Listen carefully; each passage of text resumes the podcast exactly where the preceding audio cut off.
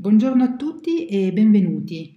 Prima di introdurre il nostro ospite di oggi vorrei ricordare la mia missione, portare al tavolo esperti, persone che mi ispirano o che condividono con me la passione per l'ottimizzazione della salute e il biohacking. Per chi non conosce ancora questo termine di biohacking, è sostanzialmente l'arte di sviluppare il nostro potenziale. Sentirsi un biohacker è prima di tutto un mindset, una mentalità, il desiderio di diventare la migliore versione di se stesso.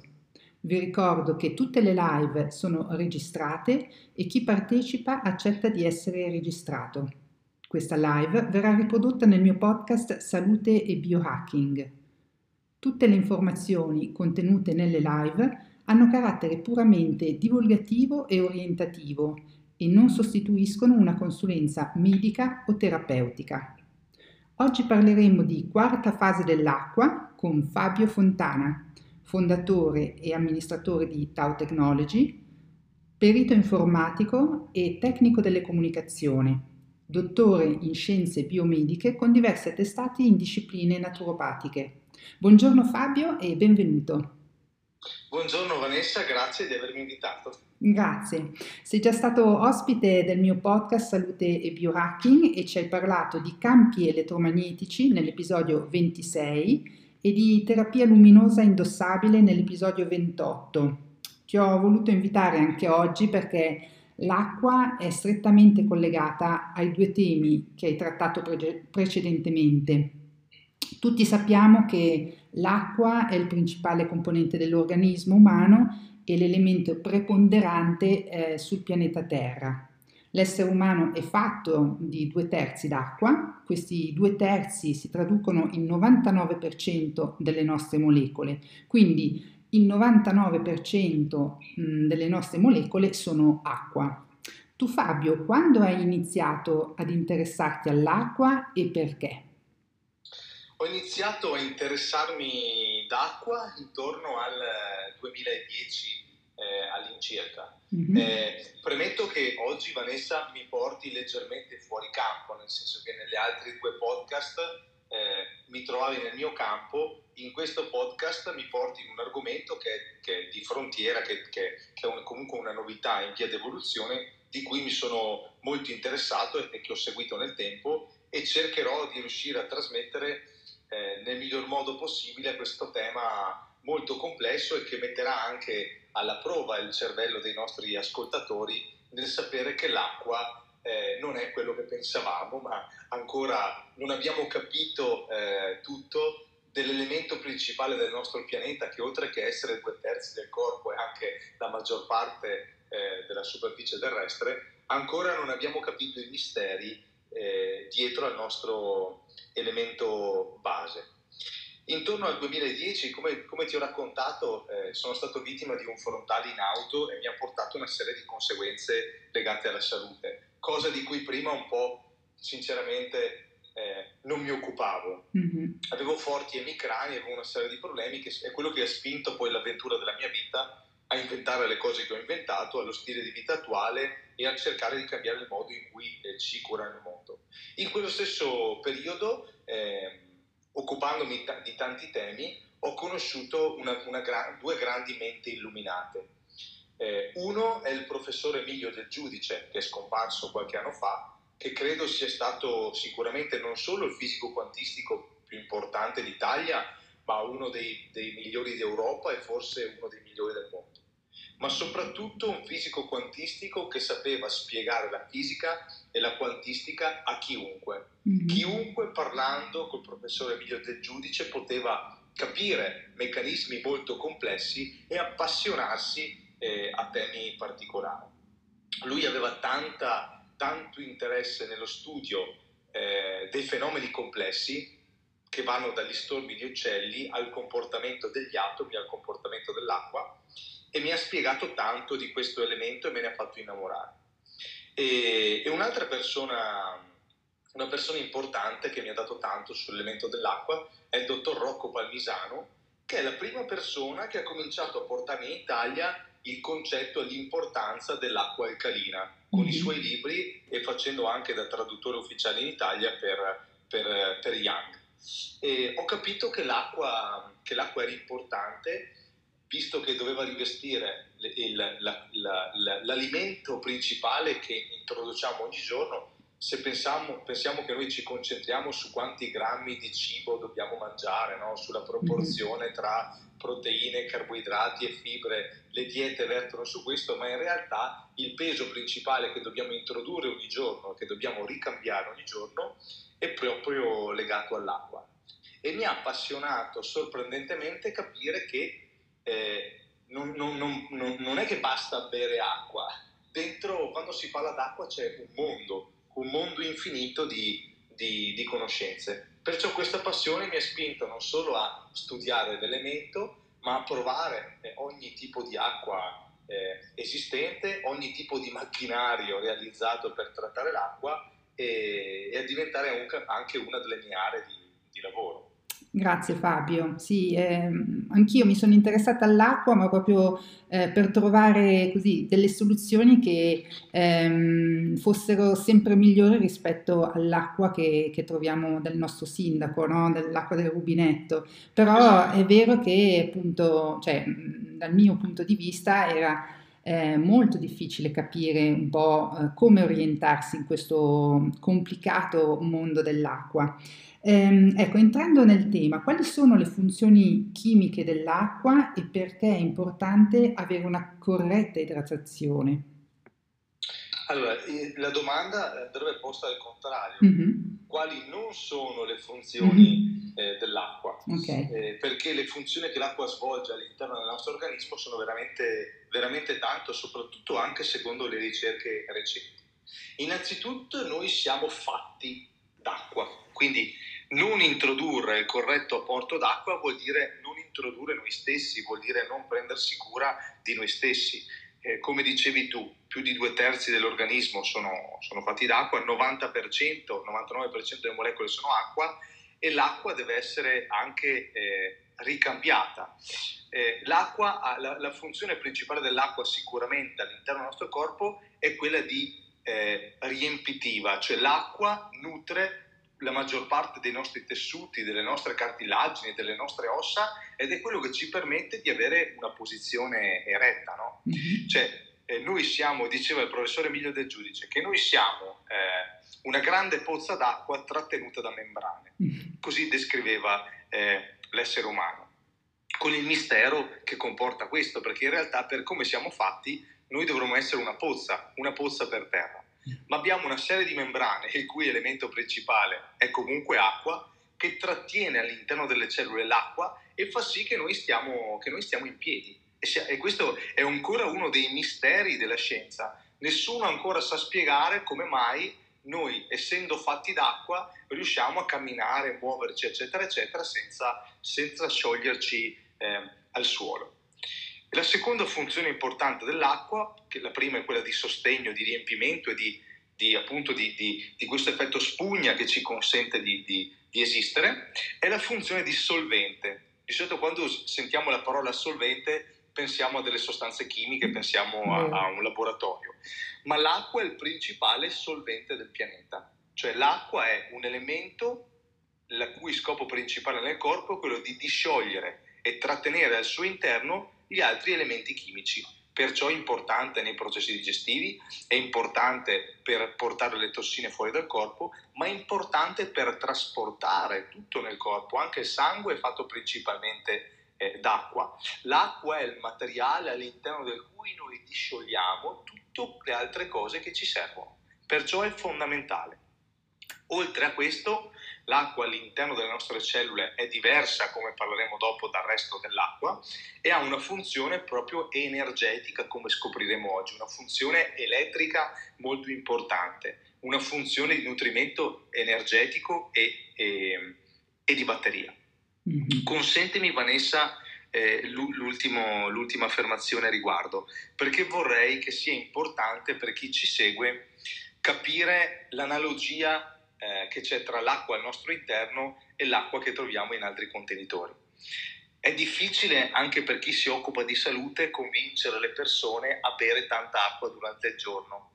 E la cosa assurda è che molte patologie che hanno bisogno di un'importante idratazione, ok? Invece non vengano trattate con l'idratazione. È assurdo che il medico non si preoccupi come prima cosa se quella persona beve acqua, perché in assenza del corretto apporto idrico anche la farmacocinetica cambia, la pressione del corpo cambia, la fluidità del sangue cambia, l'ossigenazione dei tessuti cambia, cioè in assenza d'acqua cambia interamente il metabolismo, quindi la prima terapia è l'acqua, come dice un libro straordinario che è Il tuo corpo implora acqua, di cui eh, parleremo dopo.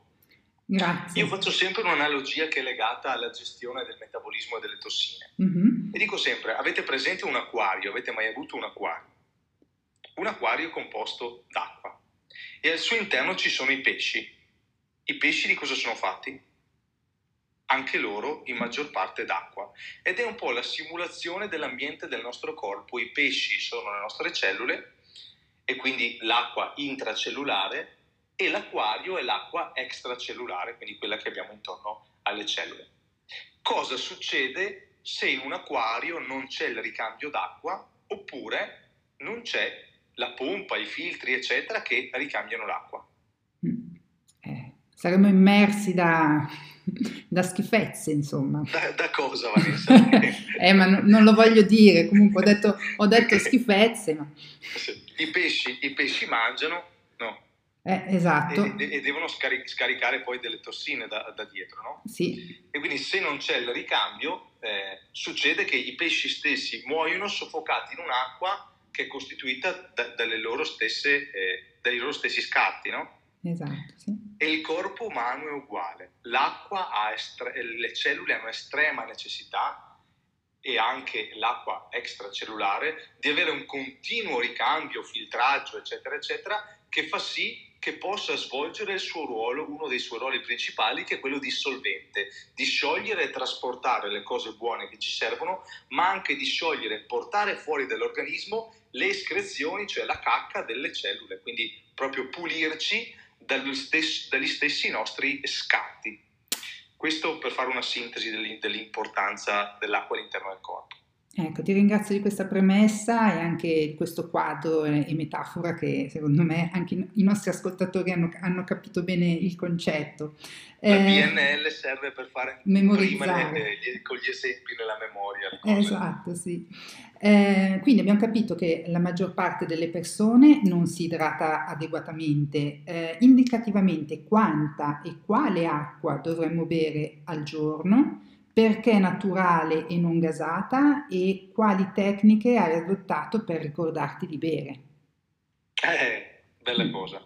Allora, innanzitutto, eh, secondo, secondo delle statistiche, circa l'80% della popolazione è disidratata, non nel senso che sta morendo di disidratazione, ma che non beve sufficiente acqua rispetto al fabbisogno che il corpo ha. Mm-hmm. È soggettivo, quindi varia da persona a persona, ed è molto legato anche al tipo di alimentazione che una persona ha e alla mole di attività fisica che svolge durante il giorno. Ma potremmo dare una statistica generale che va bene per tutti secondo, secondo i consigli eh, ormai noti e pubblicati. Mm-hmm. Servono ogni giorno a ognuno di noi almeno 30 millilitri d'acqua per ogni chilogrammo di massa corporea. Okay. Quindi una persona che pesa 70 kg 7, 14, 21 si moltiplica per 3, 2 litri e 100 è lo scambio idrico che dovrebbe avere. La maggior parte di questo scambio idrico dovrebbe avvenire con l'acqua. Va bene che i cibi contengono acqua, la frutta contiene molta acqua, eccetera, eccetera.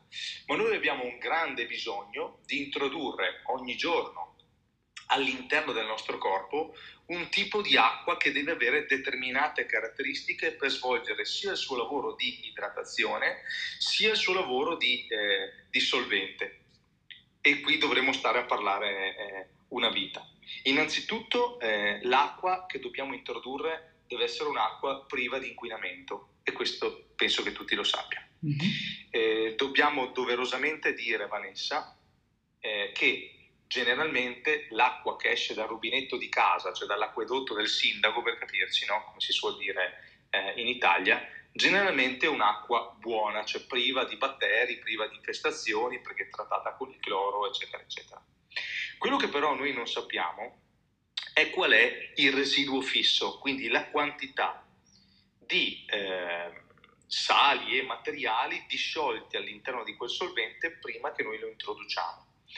Se noi vogliamo che l'acqua faccia il suo lavoro dissolvente all'interno del corpo, dobbiamo introdurre un'acqua molto vuota, cioè povera di sali, povera di residuo fisso, quindi sotto i 50 mg eh, per litro di residuo fisso. Che cos'è il residuo fisso? Il residuo fisso è molto semplice da spiegare, se voi prendete una pentola d'acqua e la mettete a bollire, le lasciate evaporare, una volta che l'acqua sarà tutta evaporata, restano dei sali e restano dei sedimenti sulla pentola. Quello è il residuo fisso. Più sedimenti ci sono, più, più c'è la possibilità che quest'acqua funga un ruolo di nutrimento anziché di, eh, di facilitazione dell'escrezione. Cioè, mi spiego meglio. Eh, dimmi Vanessa poi se... No, no, eh, chiarissimo. Ecco, bene.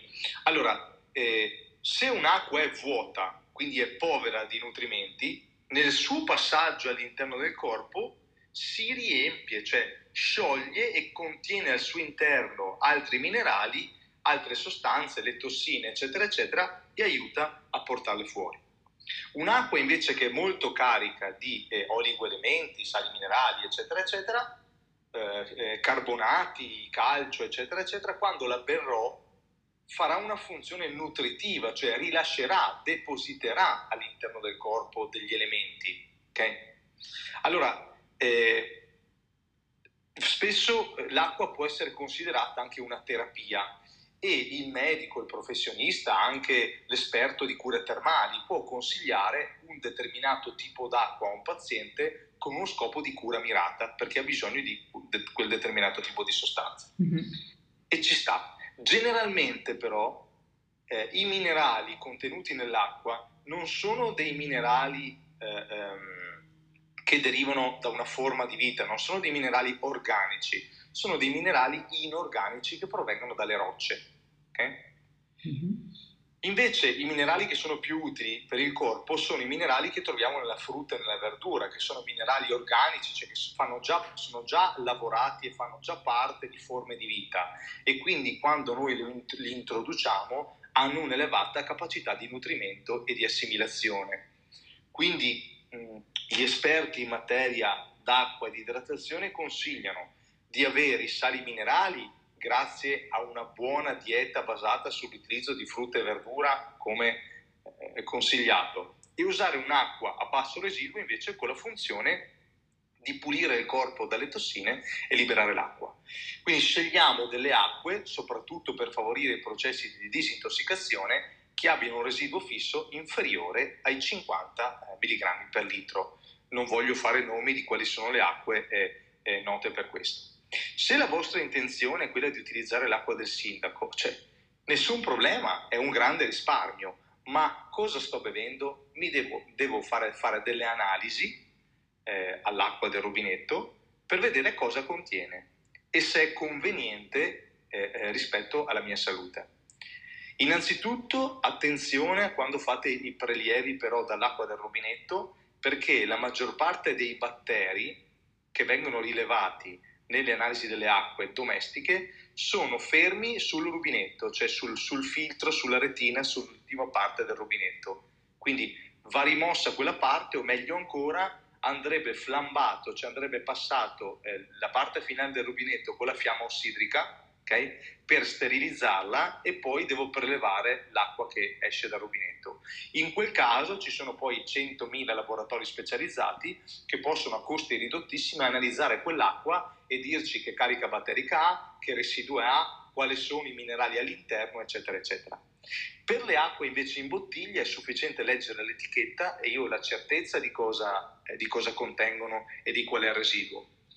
E poi sono un po' contrariato sul fatto che si consigli eh, spregiudicatamente di utilizzare l'acqua del rubinetto dicendo che è sana. Eh, non è vero, perché l'acqua dell'acquedotto è trattata con il cloro E il cloro si è visto, non è che fa grandi danni nel corpo, però è una di quelle sostanze che indebolisce e danneggia il nostro microbioma intestinale, quindi danneggia le nostre difese immunitarie stesse, danneggia i batteri che ci aiutano a produrre ormoni, neurotrasmettitori, i processi digestivi, quindi non possiamo basare la nostra idratazione sull'acqua del rubinetto senza pensare di filtrarla con appositi filtri, sia meccanici, sia elettronici, che sia, che sia il microfiltraggio, che sia l'osmosi, che sia cioè, noi dobbiamo, se vogliamo bere l'acqua, l'acqua del sindaco, okay, assicurarci com'è e avere anche degli apparecchi che ci aiutino a renderla più pura, più sana e che, e, e che soprattutto facciano, trattengono o facciano evaporare il cloro di modo che non andiamo a indebolire noi stessi bevendo questo tipo d'acqua. Scusami Vanessa se sto andando un po' lungo. Eh. No, no, hai fatto così, cioè, hai fatto un po' il giro del cioè, il quadro anche qui della, della situazione, quindi molto utile. E, ehm, mh, ti volevo anche chiedere perché naturale non gasata. Cioè... Brava, arri- arriviamo lì. Due cose sono importanti, quindi il residuo l'abbiamo detto, poi è importante la temperatura mm-hmm. e ne parleremo anche eh, dopo, mm-hmm. cioè l'acqua fredda non è conveniente da bere perché richiede al nostro corpo di spendere energie per, per, per scaldarlo, mm-hmm. oltre ad altri motivi. E poi eh, il gas.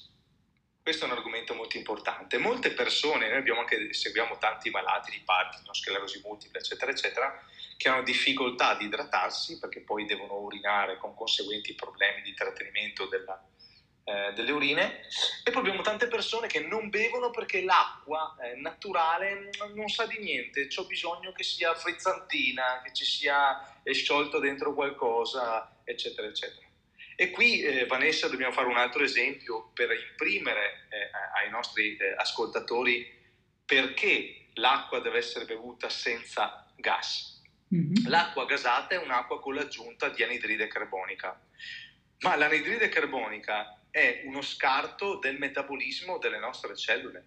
Mm. Cioè, le nostre cellule usano l'ossigeno come, come comburente e scartano l'anidride carbonica. Quindi l'anidride carbonica è, se vogliamo dire, la cacca eh, delle cellule e noi facciamo un grande lavoro per farla arrivare ai polmoni e poi eh, riuscire a esalarla, a buttarla fuori. Ma perché devo introdurre nel mio stomaco dell'acqua che contiene la cacca delle mie cellule? Mm. È un controsenso sì. Introduco qualcosa che è tossico, ok? E che è uno scarto che il mio corpo ha fatto fatica a lavorare attraverso l'elemento nutritivo principale. Direi che non ha nessuna convenienza, è come martellarsi l'alluce, eh, cioè non, non, non ha proprio senso. Quindi fate uno sforzo e obbligatevi a bere acqua a temperatura ambiente, naturale, no gas, a passo residuo come scelta di vita principale, se non prescritto diversamente da eh, da un medico o, o, da uno specialista. Ecco. Perfetto. E quali tecniche hai adottato per ricordarti di bere? Hai una tecnica perché anche quello non Allora, questa è, la, è, stata una grande difficoltà per me e questa è la difficoltà di tutte le persone che lavorano molto perché siamo troppo impegnati nel fare e ci dimentichiamo che prima di tutto dobbiamo essere. E grazie al cielo esistono oggi, penso, migliaia di applicazioni diverse, sia su Android che su iOS, eccetera, eccetera, che ci consigliano eh, di bere acqua e che ci ricordano quando berla.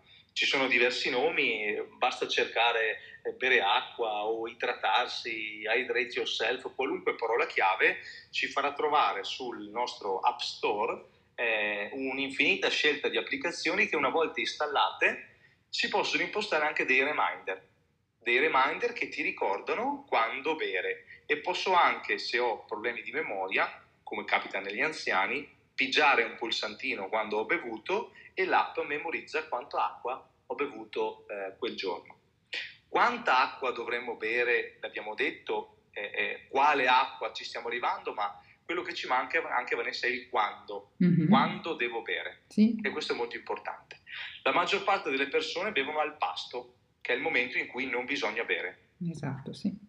L'acqua introdotta durante il pasto diluisce i succhi gastrici e quindi rallenta il processo digestivo e la capacità del corpo di poi assorbire, trarre, estrarre dai cibi i nutrimenti. Quindi noi dovremmo bere un bicchiere d'acqua ogni ora durante le ore centrali della giornata e sospendere l'idratazione mezz'ora prima del pasto e riprenderla due ore dopo.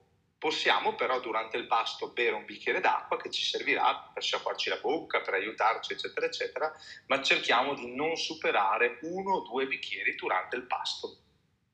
Perfetto, sei stato bravissimo. Ehm, Grazie. Forse uno dei primi scienziati ad interessarsi al tema dell'acqua è, è stato un americano nato in Cina nel 1919, Gilbert Ling.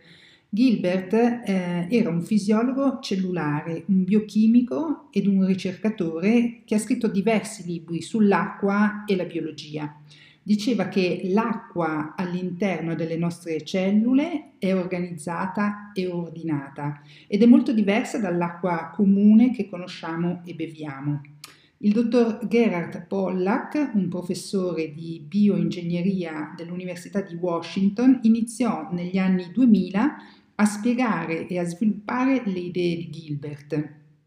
Nel 2001 pubblicò il suo primo libro intitolato Cells, Gels and the Engine of Life e nel 2013 pubblicò il suo secondo libro, forse il, il suo libro più famoso, La quarta fase dell'acqua, che è appunto il titolo del, del nostro episodio di oggi. Ehm, quindi oggi approfondiremo questa, questa scoperta del dottor Pollack. Partirei con una domanda per me fondamentale. Perché l'acqua è energia e perché per esempio l'acqua calda contiene più energia rispetto all'acqua fredda. Eh, interessante. L'acqua è energia eh, per, diversi, per diversi motivi. Innanzitutto l'acqua è un ottimo conduttore, è la prima caratteristica che, dobbiamo, che, deve avere il nostro sistema neuromuscolare per funzionare, come anche il nostro cervello, che è a base d'acqua, è quello di eh, poterla, poter trasportare l'energia. Quindi sappiamo benissimo che l'acqua è un grande trasportatore di energia, sappiamo benissimo eh, che eh, eh c'è quella, no, l'attenzione a che non caschi il phon nella vasca da bagno perché eh, restiamo fritti, sappiamo che l'acqua ha, ha, un grande ruolo da questo punto di vista. Mm-hmm. L'acqua, come scopriremo nel corso di questa puntata, ha anche altre caratteristiche. Non è un elemento stabile come lo pensiamo, non è un tavolo di legno. L'acqua è un, è un sistema aperto, cioè è un sistema di molecole instabili, ha un, ha un elettrone definito elettrone semilibero che quando viene colpito da determinate fonti di energia si stacca e eh, viene rilasciato eh, intorno a sé. Quindi l'acqua ha una fonte di nutrimento nel corpo, sia dal punto di vista proprio di elemento acqua, ma una fonte di nutrimento anche di tipo elettrico. E quindi l'acqua di per sé, eh, nel suo gioco di movimento delle molecole e di costruzione di, di, di bulk e di, di, e, e cluster, forma delle differenze di potenziale elettrico e quindi eh, eh, gioca un ruolo fondamentale nel, nel, nel passaggio dell'elettricità e, e, veniamo alla temperatura. No?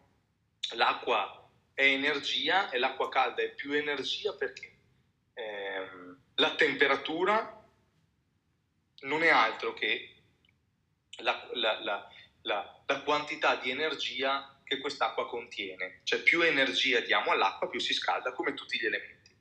Mm-hmm. Noi la, eh, trasportiamo energia all'interno dell'acqua attraverso uno scambio di temperatura, ma in realtà quando parliamo di temperatura parliamo di uno scambio di infrarossi, quindi parliamo principalmente di fotoni, un'eccitazione molecolare che va a nutrire un altro elemento. Quindi quando noi scaldiamo l'acqua stiamo portando all'acqua energia sotto forma di fotoni, fotoni nell'infrarosso molto spesso, e sotto forma di vibrazione, cioè più calda è l'acqua più vibra e più vibra più eccita e porta energia e rilascia questa energia agli elementi circostanti. Quindi quando noi beviamo un'acqua calda è un'acqua che rilascia energia al corpo dal punto di vista luminoso, cioè di infrarossi, dal punto di vista di elettroni, okay? e soprattutto eh, l'acqua calda è un'acqua eh, meglio organizzata. Okay? Ed è, è, un po' un, è un po' un è un controsenso perché di per sé la fisica ci porta a pensare che più agitato è un elemento, più è disordinato. La cosa divertente è che, eh, eh, se mi consenti di accennare al, al, a, al gelato, mm-hmm. okay?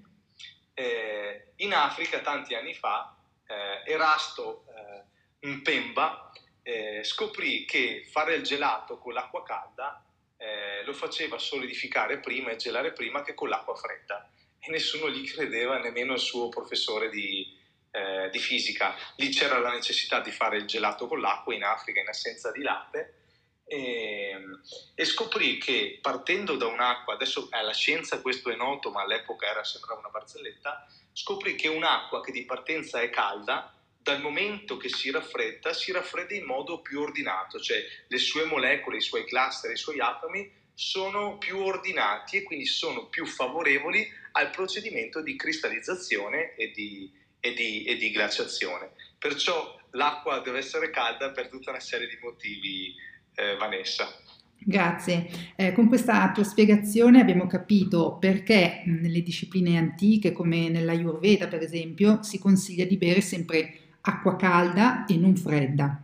Riassumendo quindi, eh, l'acqua calda è un'acqua più ordinata, viene assorbita meglio dalle cellule e rilascia più energia.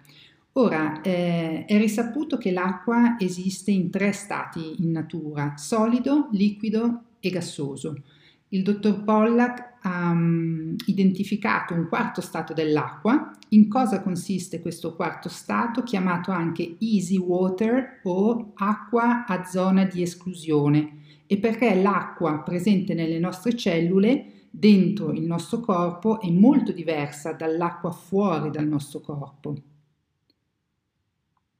Eh sì, eh, hai aperto un mondo hai, hai aperto un mondo con questa, con questa domanda, e che è tra l'altro uno dei, dei dubbi scientifici attualmente. No? Noi stiamo parlando, parliamo di quarta fase dell'acqua sperando che questo argomento di cui stiamo parlando venga riconosciuto nel tempo dalla scienza come quarta fase dell'acqua e quindi che cambino poi i libri che parlano, che parlano d'acqua, perché effettivamente con le scoperte di, di, di, di tanti ricercatori, ma soprattutto eh, con le scoperte di Pollack, abbiamo dovuto mettere in dubbio quello che noi davamo per certo e per scontato sugli stati eh, dell'acqua. C'è stata una fase intermedia che aveva fatto vacillare l'ambiente, che era la differenza che c'è tra il solido liquido e il gassoso e lo stato di gel. Mm-hmm. Anche lo stato gel dell'acqua aveva un attimo eh, scosso l'ambiente scientifico nella eh, ehm, doverosa decisione se questo stadio dell'acqua, se lo stadio gelloso and- andasse inserito tra le fasi dell'acqua oppure se assimilato allo stato liquido ehm, e una via di mezzo tra lo stato liquido e lo stato solido. Ma eh, Pollack ha scoperto una cosa che, che, ha dell'assurdo, proprio un nuovo stato dell'acqua, c'è un tipo di acqua eh, che non ha niente a che vedere con quella che, che, che davamo per scontato fosse l'acqua e l'ha chiamata Easy Water, acqua a zona di esclusione. E adesso vedremo, vedremo perché. E, partiamo da, da, questo concetto. Eh, eh, l'acqua è un elemento energetico, abbiamo detto prima di tutto, non è un, un, elemento stabile, è un elemento in movimento. E questi movimenti che ci sono all'interno dell'acqua, quindi proprio il fatto che l'acqua eh, abbia questo elettrone semilibero e che possa muoversi e staccarsi quando viene bombardato dalla luce eh, eh, o da altre fonti, fa sì che cambino le dinamiche elettriche all'interno di cluster e di molecole d'acqua, con una conseguente eh, azione eh, elettrica.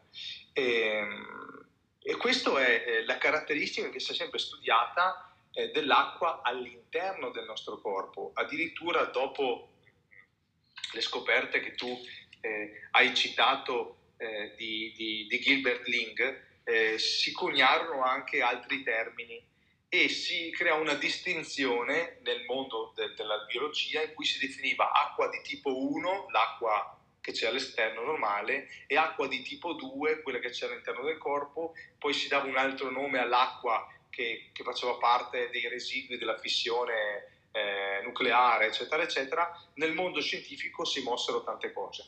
Quello che è chiaro è che l'acqua all'interno del nostro corpo si comporta diversamente, molto diversamente, che all'esterno del nostro corpo e si comporta diversamente proprio perché quando è all'interno del nostro corpo svolge ed esprime al meglio le sue caratteristiche anche elettriche ed elettromagnetiche. E quindi eh, già il fatto, ad esempio, di fare un'analisi del sangue osservando il sangue mentre è all'interno del corpo è diverso che analizzare il sangue una volta portato in provetta. Cioè, l'acqua mentre è dentro di noi, proprio come diceva anche eh, Emilio del Giudice, è un mistero, è un mistero di come si comporti l'acqua eh, all'interno del nostro corpo. Eh, in cosa consiste questo stato dell'acqua definito easy water? Si è scoperto che l'acqua, quando viene colpita da certe fonti di energia e quando è in prossimità di alcuni materiali, quindi pensiamo ai bordi di un bicchiere, no? eh, il bordo di un contenitore, forma in alcune parti, soprattutto vicino al bordo, eh, delle reazioni molto particolari. All'interno eh, del recipiente stesso avvengono dei cambiamenti, cambia la proporzione, il bilanciamento di elettroni e protoni che vanno a disporsi all'interno del contenitore, all'interno del recipiente in modo diverso e fanno sì che nei bordi del recipiente, laddove il recipiente sia metallico di alcuni materiali sintetici soprattutto, ma è quello che si pensa accada eh, a ridosso delle nostre membrane cellulari, l'acqua forma un, uno stato diverso da tutti gli altri stati in cui ha un'importante concentrazione eh, eh, eh protonica, okay? E questa eh, densità energetica dell'acqua fa sì che l'acqua in quest'area eh, possa espellere, elimini e spinga fuori qualunque altro tipo di eh, sostanza e quindi diventa un'acqua eh, super pura senza all'interno nessun minerale, okay? ma solo eh, ehm, in cui è solo misurabile la sua carica eh, elettrica, altamente pura e che eh, mostra delle caratteristiche energetiche, di, di, conduttibilità, di movimento al suo interno completamente diverse dagli altri stadi dell'acqua che conosciamo. Benissimo, hai spiegato un concetto molto complicato in in, in breve tempo e, e, senza l'aiuto di slide, perché appunto eh, poi consiglieremo un, un, libro, almeno citerai mm, certo. uno o più libri dove questo fenomeno viene visualizzato e si capisce ehm, il meccanismo, però tu a parole sei riuscito, almeno credo, a, a spiegare. Ci ho provato. Bene, e qual è uno dei fenomeni principali in natura che crea l'acqua a zona di esclusione? Allora, uno dei fenomeni principali eh, eh, per creare l'acqua zona di esclusione è la luce, cioè i fotoni che colpiscono l'acqua. Mm-hmm. E ne citiamo un altro che è indispensabile per poter eh, vedere ben manifestato questo, questo fenomeno, e che è la, la prossimità dell'acqua eh, eh, eh ai bordi okay, di alcuni materiali particolari, metallici o, o sintetici, che hanno alcune, alcune caratteristiche. Quando combiniamo le due cose, luce e, e, e i giusti materiali, possiamo, avere, eh, eh, possiamo misurare un'ampia zona di esclusione, un'ampia percentuale di easy water eh, all'interno eh, dell'acqua stessa. Benissimo. Quindi nell'episodio anche sulla terapia luminosa indossabile, che appunto abbiamo registrato, chi se lo fosse perso può andare a riascoltarselo, eh, ci hai spiegato come la luce accelera i nostri processi metabolici. Ci nutriamo di luce, la nostra pelle riceve luce, la usa e la trasforma in energia. Puoi spiegarci meglio come i diversi tipi di lunghezza d'onda hanno effetti biologici diversi? Sì, Te lo spiego molto volentieri. La, le, le, l'esempio principale che dovremmo fare da questo punto di vista eh, lo dovremmo fare partendo dalle piante, no? perché tutti a scuola abbiamo studiato la fotosintesi clorofiliana no? e sappiamo che quando le foglie ricevono luce usano questa luce per attivare dei processi eh, fotochimici che fanno sì che poi avvenga la fotosintesi, eh, bla bla bla bla bla. Quello che trascuriamo è che nel nostro corpo è uguale, cioè vuol dire noi abbiamo la fotosintesi umana, la fotosintesi cellulare, cioè quando le nostre cellule ricevono luce avvengono dei meccanismi soprattutto all'interno della centrale energetica delle cellule che è il mitocondrio per cui viene prodotta più energia.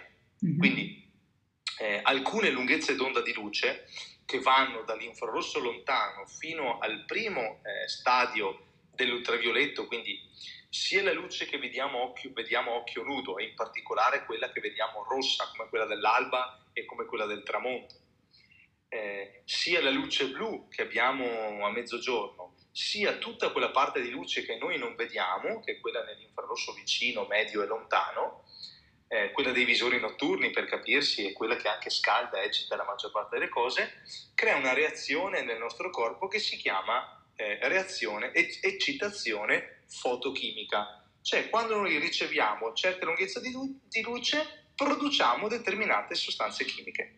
Mm-hmm. Lo scopo principale di questo è che è dovuto principalmente all'azione del rosso e dell'infrarosso è l'aumento di produzione di ATP, adenosina trifosfato, che è la benzina fondamentale che usano le nostre cellule per fare qualunque cosa. Quindi più luce riceviamo, più energia eh, produciamo.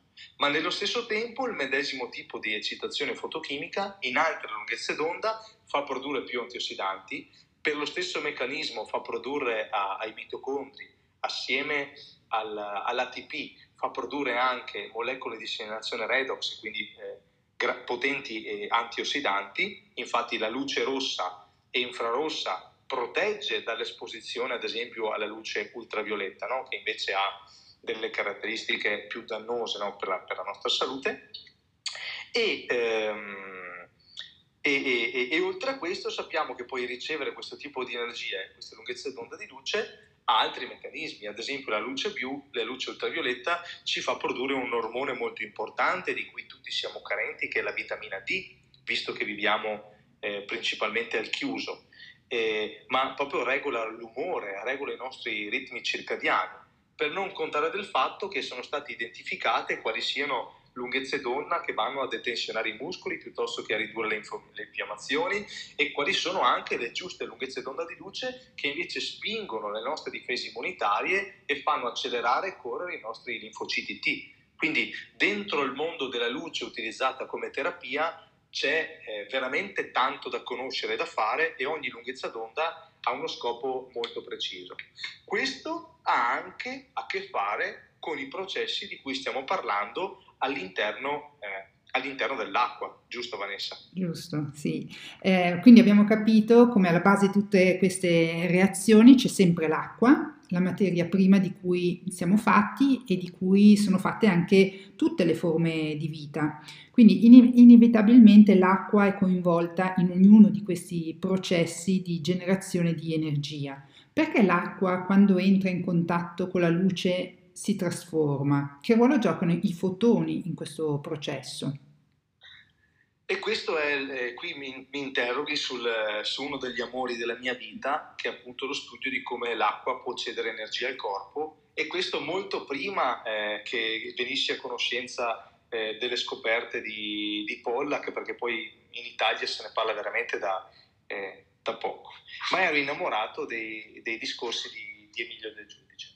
Allora, cosa, cosa, cosa mi spiegò Emilio Del Giudice e, e, trovate anche questi video su YouTube, eccetera, eccetera. Che eh, avendo appunto l'acqua queste caratteristiche un po' instabili a livello di molecole, questo elettrone libero, spiega che quando eh, dei fotoni entrano nell'acqua, rimbalzano al suo interno e nel rimbalzare vanno anche a colpire questo elettrone libero facilitandone il distacco. Quindi noi abbiamo una, carica negativa che si stacca dall'acqua e che è libera di muoversi e di andarsi a legare con altre molecole. Mm-hmm. Quello che è stato scoperto, e quindi, mm, e quindi mm, già da questo possiamo pensare all'acqua come un qualcosa che, può, che può rilasciare elettroni all'interno del nostro eh, organismo. E l'importanza di continuare a introdurre nuova acqua è perché una volta che ho fatto fare questa trasformazione all'acqua, quest'acqua perde parte del suo potenziale e quindi se introduco nuova acqua che invece è equilibrata dal punto di vista elettromagnetico, una volta che comincia a entrare nel mio corpo e che il mio calore, il calore emesso dalla mia lingua, dalla mia bocca, dalla mia gola, dal mio stomaco e dalle altre cellule, il calore che è infrarosso e quindi fotoni nell'infrarosso, il calore del nostro corpo, è il primo meccanismo che va a eccitare l'acqua e fa muovere gli elettroni al suo interno e cambiare gli equilibri elettrici nella stabilità delle molecole d'acqua. E quindi ci consente di lasciare nel nostro corpo elettroni con carica negativa, quindi anioni, quindi che sono utili a eh, contrastare invece i radicali liberi che tendenzialmente sono cationici, tendenzialmente hanno carica positiva. Quindi un meccanismo eh, eh, molto importante. Quello che è stato scoperto di recente e spiegato meglio da Pollack e da tutto questo ambiente è che non è solo questo il meccanismo, che l'acqua quando viene colpita dalla luce, quando cambiano gli equilibri elettrici all'interno dell'acqua, eh, troviamo anche altri elementi, si formano altri ioni come, eh, ehm, come l'idronio, come eh, definito anche eh, eh, l'ossonio, e si formano, c'è un cambiamento all'interno dell'acqua utile alla produzione di energia da parte dell'acqua e la creazione di acqua a zone di esclusione che non dipende solo dal ruolo che gioca l'elettrone libero, ma come, da come si comporteranno di conseguenza gli ioni di idrogeno al suo interno.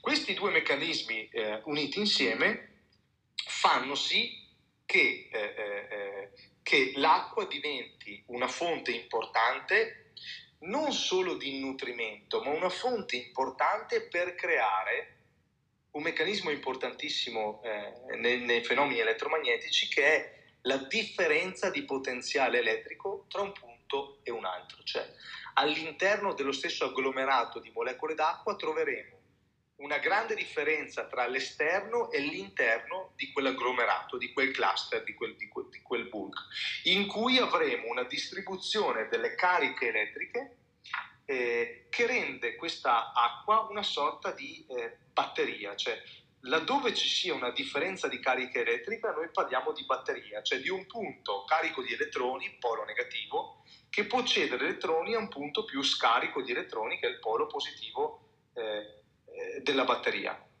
Questo è quello che accade all'interno delle nostre cellule e forma la tensegrità della membrana e la differenza di potenziale elettrico tra l'interno e l'esterno della cellula. È quello che accade in ogni agglomerato d'acqua ed è la, scoperta principale su cui eh, si sta lavorando, e ha lavorato Polla, che lavorano tanti altri, nel capire come l'acqua eh, non sia più da considerarsi come un elemento stabile, ma come un elemento di differenza di potenziale elettrico, cioè che in ogni recipiente in cui viene messo, in ogni contesto in cui viene eh, canalizzato, comunque crea un movimento, un movimento di energia molto simile a quello eh, di una batteria.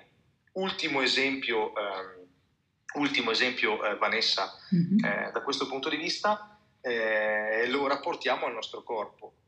Noi produciamo energia, in grandissime quantità, ogni cellula è come una batteria no, da questo punto di vista e secondo quello che abbiamo appena eh, spiegato. E viviamo in un pianeta, in un ambiente che è colpito dai fulmini e quindi ha un suo stato di carica, eccetera, eccetera. Per questo motivo, se noi mentre siamo in piedi misurassimo il nostro potenziale elettrico, okay, la differenza di potenziale elettrico che c'è tra la nostra testa e i nostri piedi è incredibile e può arrivare anche a 200 volte di differenza di potenziale elettrico. Caspita. Quindi, e questo è quello che crea il movimento, perché l'energia e l'elettricità per spostarsi all'interno del corpo come negli altri elementi ha bisogno che ci sia differenza di potenziale, un punto più carico di energia che cede a un punto più scalco. Come l'acqua per scorrere nel fiume, okay, ha bisogno che ci sia la pendenza e la forza di gravità, l'energia per spostarsi all'interno del corpo e negli elementi ha bisogno di un punto più carico di elettroni che li cede a un punto più eh, scarico. Non so se sono riuscito a spiegarmi bene Vanessa eh, eh, o se devo aggiungere qualcosa nel perché eh, avviene questo scambio di energia eh, nell'acqua. Beh, sei stato bravissimo, è chiaro che per capire questa tua risposta uno deve così iniziare ad approfondire, però ecco, sei riuscito comunque a dare un quadro ehm, eh, giusto e se qualcuno appunto è interessato può, può andare a approfondire. Ehm, qual è la, la, differenza tra l'effetto che ha la radiazione solare sull'acqua libera rispetto all'effetto che ha sull'acqua organizzata o incanalata all'interno di un contenitore o all'interno delle nostre cellule? Forse qui è interessante capire. Eh, e questa è la grande differenza. Come abbiamo detto all'inizio, per la formazione dell'acqua a zona di esclusione abbiamo bisogno del nutrimento luminoso e abbiamo bisogno anche che quest'acqua eh, possa disporsi eh, correttamente all'interno di alcuni, di alcuni, strati e di alcuni spazi. Mm-hmm. Soprattutto abbiamo visto che si è visto che l'elemento di acqua a zona di esclusione si mette meglio in evidenza laddove lo spazio che l'acqua ha a disposizione è più ristretto. Cioè, se io costringo l'acqua in un capillare più sottile, come può accadere nelle nostre cellule, nelle nostre membrane, è più facile che si manifesti eh, questo, questa distribuzione eh, di protoni e elettroni e che trasformi l'acqua in batteria. È più facile che l'acqua, organizzandosi nei suoi stessi eh, cluster, disponga le sue, le sue diverse molecole elettromagneticamente a fare in modo di alimentare e favorire questo processo energetico. Perciò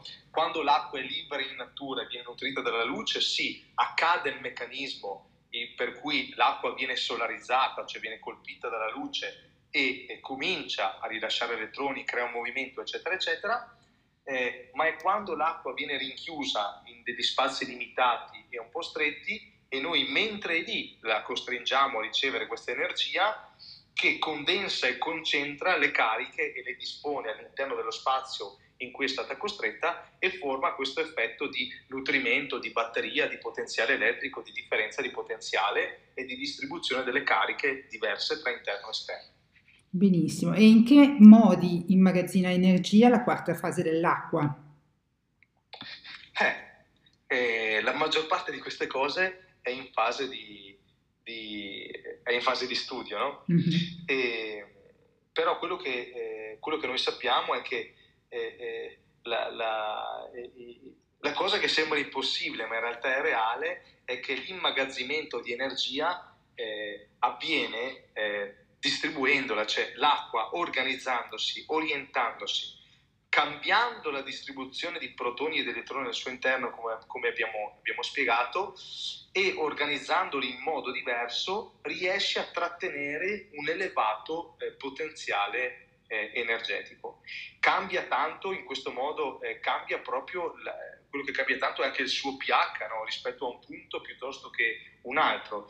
La chimica dell'acqua cambia in funzione dell'energia che riceve, diventando eh, molto simile eh, a una, a, una, batteria. E questo è grazie proprio a proprio l'acqua come è fatta e al fatto che la nutriamo con la luce giusta e che la disponiamo nell'ambiente corretto.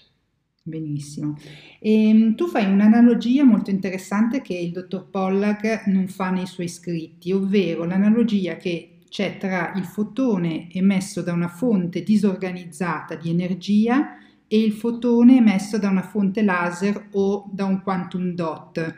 I quantum dot sono i nanocristalli dentro la tecnologia, per esempio Tau, Patch che hai creato. Che differenza c'è tra la luce emessa da una lampadina e la luce emessa da un laser o da un quantum dot? Eh, questo è molto importante ed incide molto anche nei meccanismi di cui, di cui abbiamo parlato, perché mh, al di là dello studiare come l'acqua si comporta esposta a, al sole, eh, al di là di studiare come l'acqua si comporta esposta a una lampadina, esposta al calore o bollita, eccetera, eccetera, eh, viene studiato come l'acqua si comporta in presenza di un raggio laser. No? Mm-hmm. La differenza è molto semplice, eh, si chiama coerenza di fase. No? la coerenza di fase che cos'è? Laddove noi usiamo una, una lampadina comune per generare eh, luminosità, questa luce viene dispersa in maniera disorganizzata intorno a una lampadina. Quindi abbiamo una lampadina magari da 30 watt, fa una determinata luce e mano a mano che io mi allontano da questa fonte luminosa vedo e percepisco sempre meno luce, perché questa, questa luce viene dispersa nell'ambiente circostante. Mm-hmm. Ma se la stessa energia io la faccio emettere da un laser e quindi faccio in modo che tutti i fotoni che vado a produrre con quel laser siano in coerenza di fase, cioè che le onde di questi fotoni siano sincronizzate. In questo caso i fotoni si aiutano l'uno con l'altro a rimanere in fase, cioè a rimanere coerenti, a, a vibrare allo stesso ritmo, a suonare la stessa musica. Infatti c'è un libro bellissimo che si chiama La danza dei fotoni.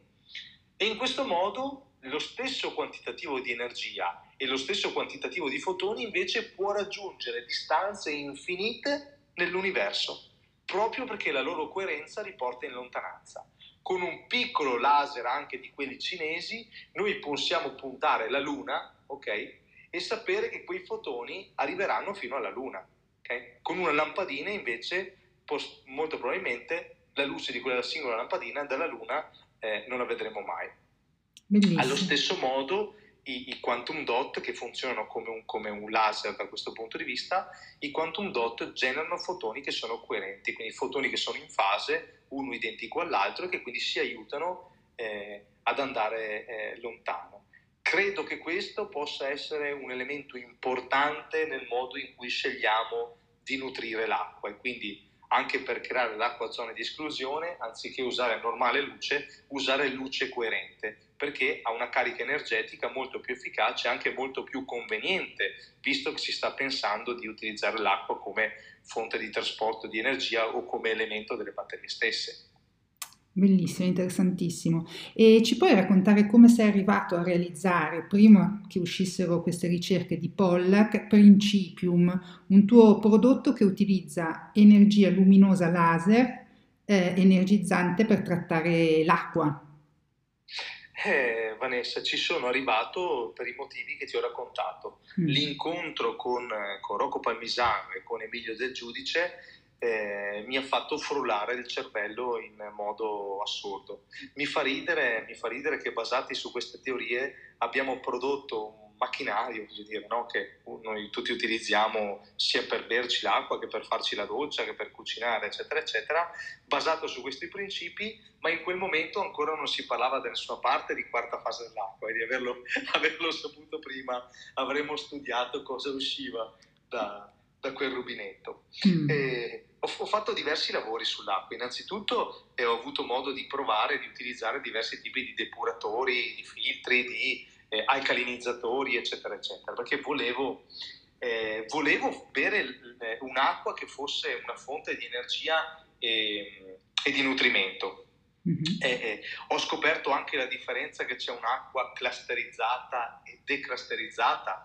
Ho scoperto che esistono addirittura dei sistemi che si usano per declusterizzare e esagonalizzare l'acqua, cioè fare in modo che l'acqua eh, diventi a formare il cluster più piccolo che esista, che ha una forma di sei molecole disposte ad esagono, perché l'acqua più è declusterizzata meglio penetra attraverso le membrane e più funge la sua funzione eh, nutritiva. Cioè avevo scoperto tutta una serie di cose. Quello che mi mancava eh, nel, nel, tassello eh, erano una serie di passaggi. Uno, ehm, pulire l'acqua dalle cariche e dall'inquinamento elettromagnetico che si porta no? prima che noi la beviamo. No? Noi apriamo un rubinetto o apriamo una bottiglia, sai che mi sono occupato di campi elettromagnetici sì. da, da, da tanti punti di vista e i cluster dell'acqua sono noti per trattenere le frequenze un po' in maniera diversa dai cluster dei cristalli e dei nanocristalli, ma anche l'acqua è un elemento che trattiene eh, frequenze e informazioni. Quindi ho pensato che prima di tutto dovevo declusterizzare l'acqua da bere, quindi l'acqua si declusterizza o attraverso l'esposizione a un campo forte magnetico ordinante unito insieme a una meccanica, cioè uno scuotimento dell'acqua, cioè mescolarla fortemente come avviene in natura. E poi volevo introdurre, volevo un'acqua che mi rilasciasse tanti elettroni protoni e facesse la sua funzione eh, eh, energetica. E quindi l'ho ottenuto eh, eh da prima, eh, come si, c'era una, una, una leggenda dell'acqua solarizzata blu che diceva di esporre le bottiglie blu eh, d'acqua al sole perché così l'acqua diventava più eh, e aveva un fondamento. Ho pensato di utilizzare il laser, quindi di usare anzi i nanocristalli, eh, usando uno spettro molto ampio di lunghezze d'onda di luce, eh, all'inizio 30, adesso siamo arrivati a 190, da introdurre all'interno dell'acqua di modo che io possa fare terapia luminosa non solo eh, sulla cute, ma possa fare terapia luminosa nella bocca, nella gola, nello stomaco, cioè che possa introdurre fotoni buoni terapeutici e elettroni buoni ogni volta che bevo eh, un bicchiere d'acqua. Perciò ho realizzato molti anni fa questo prototipo, questo macchinario, che ha questo scopo qua, pulire le interferenze elettromagnetiche dall'acqua prima, poi declusterizzarla e poi nutrirla con una abbondantissima dose eh, di luce per accelerare tutti questi processi e, e, si ottiene un'acqua sicuramente che, come abbiamo visto, ha un alto, alto potere solvente, un alto potere energetico e un alto potere anche eh, disintossicante. È super interessante. Ehm, la maggior parte appunto delle, delle persone be- beve acqua morta, cioè non energizzata, ciò vuol dire che invece di bere dell'acqua che carica il nostro organismo ci, ci scarica no? in sostanza. Avevo dedicato un episodio nel mio podcast, l'episodio numero 11, all'acqua arricchita di idrogeno molecolare perché dopo tantissimi test... Molto avevo... interessante, molto molto interessante. Mm, avevo, avevo finalmente trovato un dispositivo che filtrava l'acqua l'energizzava con, con, lo stronzo, con lo stronzio e poi veniva arricchita con idrogeno molecolare. Per me questo dispositivo che utilizzo eh, quotidianamente è veramente molto valido. Tu invece hai trovato un'altra strada per energizzare quindi l'acqua, esponendola ad una fonte luminosa, come ci hai spiegato. L'acqua luminosa di Principium ha le stesse proprietà dell'acqua a zona di esclusione o ha ancora qualcosa di, di diverso? Allora, innanzitutto Vanessa, complimenti per la tua continua ricerca delle strategie tecniche di biohacking e per aver adottato questo tipo di acqua.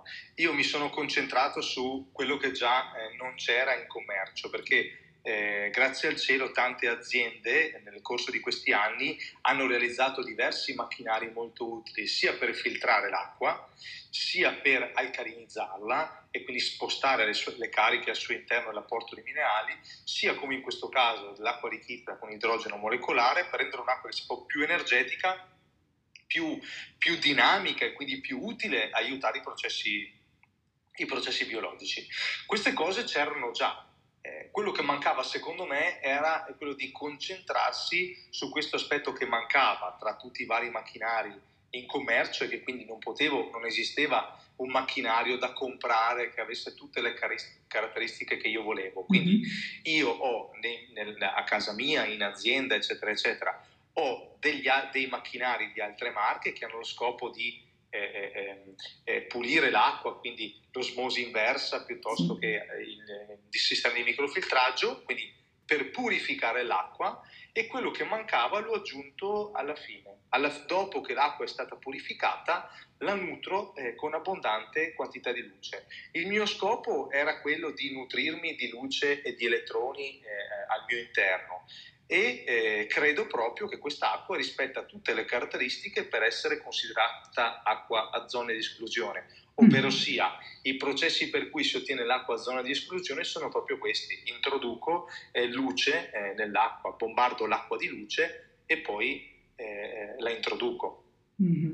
E ci puoi spiegare perché introdurre con regolarità eh, easy water all'interno del nostro corpo aiuta le articolazioni e allunga la vita articolare, riducendo anche eh, l'usura articolare?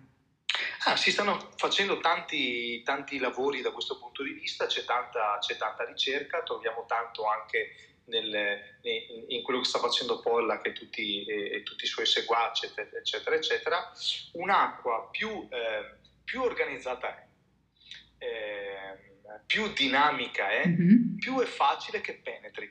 Okay. È questo il discorso. Eh, immaginate, uh, facciamo un esempio del, del, per spiegare la clusterizzazione. Immaginate che, ci, che la molecola d'acqua come una persona una persona a cui non piace andare in giro da sola e quindi tiene per manina altre persone. Eh, tutte queste persone che si tengono per manina devono passare attraverso una porta, okay? E quindi è difficile che delle persone che si tengono per mano passino attraverso una porta. Eh, declusterizzare l'acqua vuol dire ottenere il numero minimo di persone che si tengono per manina per far sì che vadano bene a entrare dalla porta oppure che si possono disporre e organizzare per entrare dalla porta in modo ordinato. Questo è quello di cui noi abbiamo bisogno per idratarci in profondità e per idratare le parti del nostro corpo più difficili da idratare, che sono quelle eh, che sono eh, più sottoposte a, all'effetto schiacciamento, cioè sono quelle mm-hmm. spugne che noi continu- continuiamo a comprimere, che sono anche, ad esempio, le, le, nostre, le nostre, cartilagini. No? Sì. l'acqua più ordinata è, più penetra. E poi la cosa molto importante, parliamo di un tessuto, eh, quello cartilagineo, che ha una buona componente eh, minerale e, e, e, membranica, che ha bisogno di tensione elettrica e c'è un nuovo eh, punto di vista eh, che non avevamo osservato. Stiamo studiando, si sta studiando che proprio le cartilagini, proprio questi punti di attrito, proprio questi punti, sembra che siano il punto del corpo in cui più, es- più si esprime e più si trova facilmente l'esempio in natura dell'acqua a zona di esclusione.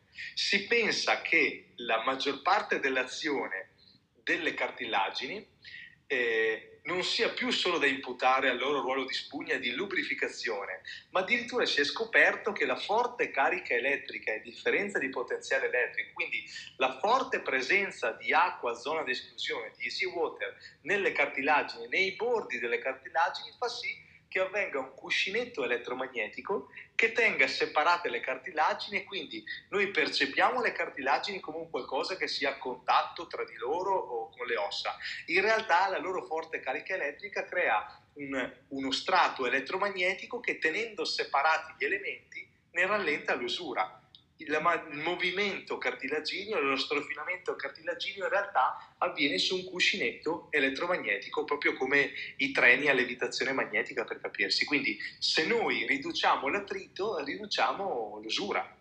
Mm. Eh sì, sembra tutto così semplice, vero? Quando, quando si ha la chiave, poi spiegato così, e, mm, tutto, tutto ha senso, insomma. Eh, tutti possono bere l'acqua principium, quali sono le indicazioni di utilizzo di questa, di quest'acqua?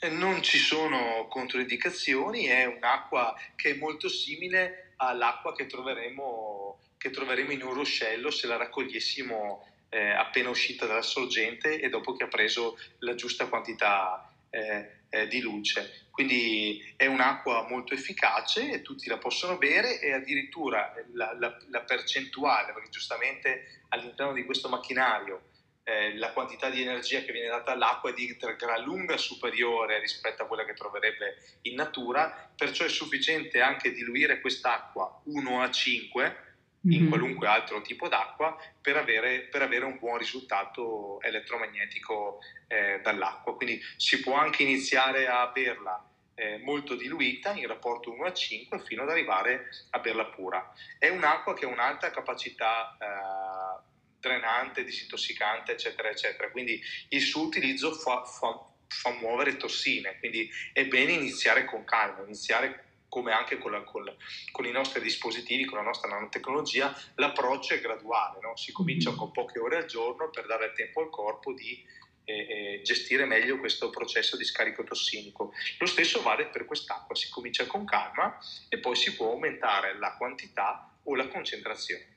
Mm, interessante, sì, questa cosa mi, mi, incuriosisce e sono sicura che poi, non so se a brevissimo, comunque più in là mh, mm, vorrei anche testarlo questo Principium. Ho letto però che non si può acquistare Principium, ma solo affittare. Come mai questa, questa scelta? Beh, è una cosa di cui sono molto geloso, uh-huh. è, è, è, un'arma importante che permette di produrre quantitativi infiniti eh, di acqua di acqua terapeutica, quindi ogni rubinetto diventa, eh, diventa una, una, casa di cura sostanzialmente. No? Mm-hmm. È in sperimentazione dal punto di vista termale, dal punto di vista eh, eh, nei processi di alimentazione, in sperimentazione a livello di coltivazioni, cioè c'è tanto lavoro dietro e abbiamo scelto questo approccio di non vendere questi, questo, questo strumento, ma di tenerlo di proprietà aziendale, di noleggiarlo a chi lo volesse a cifre molto ridotte e eh, di dare piena garanzia e di sostituirlo poi periodicamente per garantirne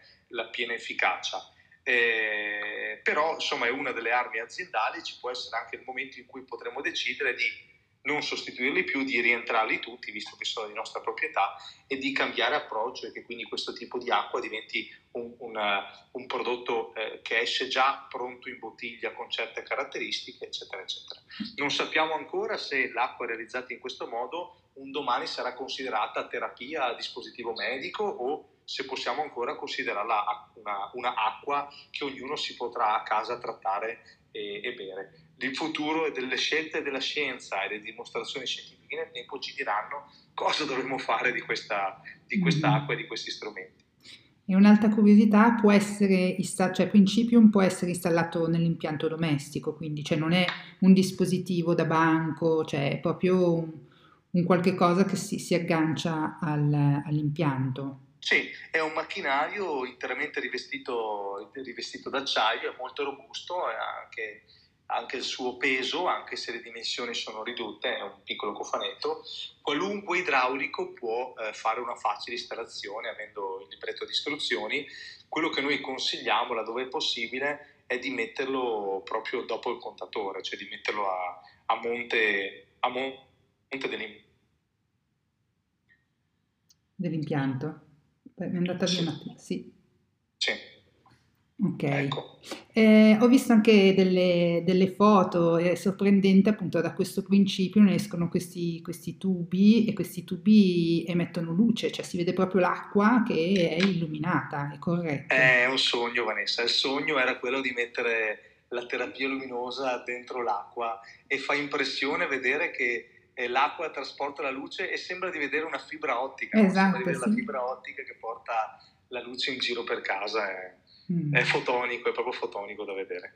E quindi uno si può fare una doccia o un bagno con quest'acqua luminosa, cioè quali sono un po' i, i benefici, cioè come entrare in una vasca termale o cosa... Cioè... È una cosa diversa che, che, non si era mai fatta prima, entriamo, fare, facciamo la doccia o facciamo il bagno con acqua a zona di esclusione, quindi con un'acqua che auto, automaticamente da sola esclude e spinge fuori tutti i minerali mm-hmm. e ha una forte carica elettrica e la sensazione che si ha è quella energetica. No? Okay. Eh, ma portando lunghezze di luce diversa eh, fa terapia luminosa, quindi allo stesso modo in cui noi applichiamo dei dispositivi al corpo o facciamo dei trattamenti con il laser per detensionare i muscoli e dare energia, eccetera, eccetera, fare una doccia con quest'acqua e dà una sensazione di benessere e di detensionamento muscolare importante, per non parlare degli effetti che ha fare un bagno caldo no? in quest'acqua piena di luce. È terapia luminosa rilasciata sul nostro corpo assieme a una terapia eh, eh di elettromagnetica eh, eh, a basso stato. Mm-hmm.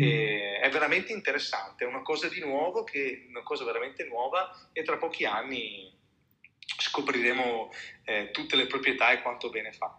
Fantastico.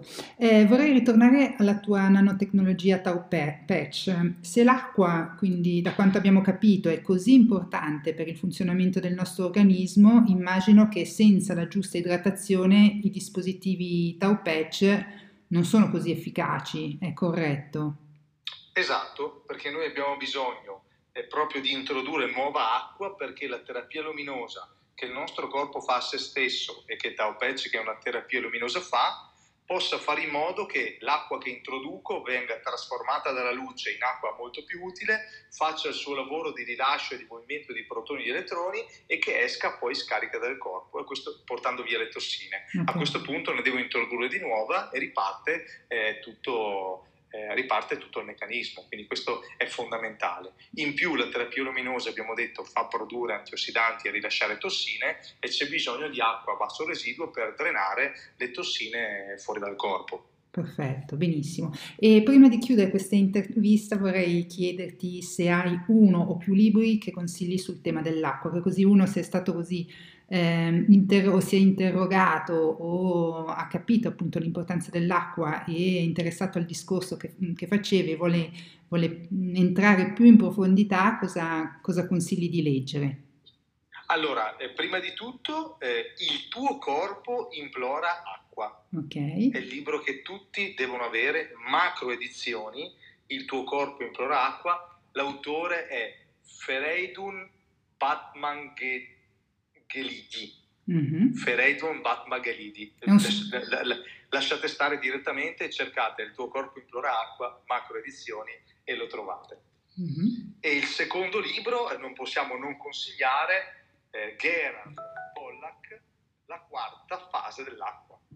Oltre la forma liquida, solida e gassosa. Un libro un po' complesso, però ci fa capire tutta la materia di cui abbiamo parlato oggi. Anzi, sottolineerei che tutte le cose che ho detto oggi vengono proprio eh, da questi due libri, più dagli studi dei fenomeni complessi e dell'acqua di, del professore Emilio del Giudice. Benissimo, grazie mille Fabio per questa bellissima chiacchierata, possiamo dire elettrizzante e ringrazio anche il pubblico che ci ha seguito e niente, ci, ti dico alla prossima perché veramente i tuoi talk, i tuoi speech sono sempre veramente molto, molto interessanti. Grazie mille Fabio.